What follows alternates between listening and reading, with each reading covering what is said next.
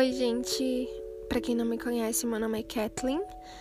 E mas você pode me chamar de Cat, tá? Porque não gosto tanto que me chamem de Kathleen, parece que estão brigando comigo. Mas tudo bem. Decidi fazer esse podcast para ter uma conversa com uma amiga. Espero que você receba esse áudio ou ouça esse áudio como se estivesse falando com uma amiga. Eu decidi falar sobre o que eu tenho feito na quarentena, o que eu tenho feito para passar uh, os meus dias, por mais que pareçam os mesmos. eu tenho estudado bastante, porque eu quero fazer Enem esse ano e ano que vem entrar em uma faculdade, então tenho estudado bastante pro Enem. E também tenho lido bastante livros, então isso tem me ajudado bastante a refletir e a encontrar novidades, né? Porque não, a gente não pode sair, não pode encontrar, se encontrar com os amigos. Então, o que eu tenho feito para passar meu tempo é tentar encontrar novidade no conhecimento. E também eu comprei um ukulele, ou o ukulele, não sei.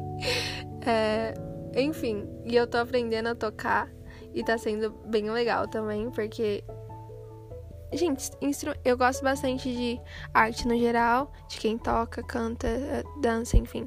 E eu sempre quis aprender um instrumento e eu tô. Eu, assim, eu fazia antes aula de violão, mas eu não levava tão a sério. E com o ukulele eu tô conseguindo pegar firme e aprender sozinha, que é uma coisa bem legal. E, bom, o que mais eu tenho feito? Ah, uma coisa que eu peguei na, pra minha rotina mesmo é sempre agradecer, sabe? Eu acordo, eu agradeço pelo meu dia, eu tento sempre ser positiva, porque por mais que estamos vivendo em dias não tão esperançosos e que parecem que são os mesmos, eu acredito que a gratidão ela eleva a gente a um nível muito bom. Então, eu sou muito grata a Deus por tudo que eu tenho vivido, ainda que eu não veja é, qual vai ser o fim disso, quando que tudo isso vai terminar. Eu acredito que a gratidão faz acender uma chama de, de esperança dentro de mim. Isso é bem legal. Olha, eu não tenho uma rotina assim, bem regrada, e talvez isso seja um erro.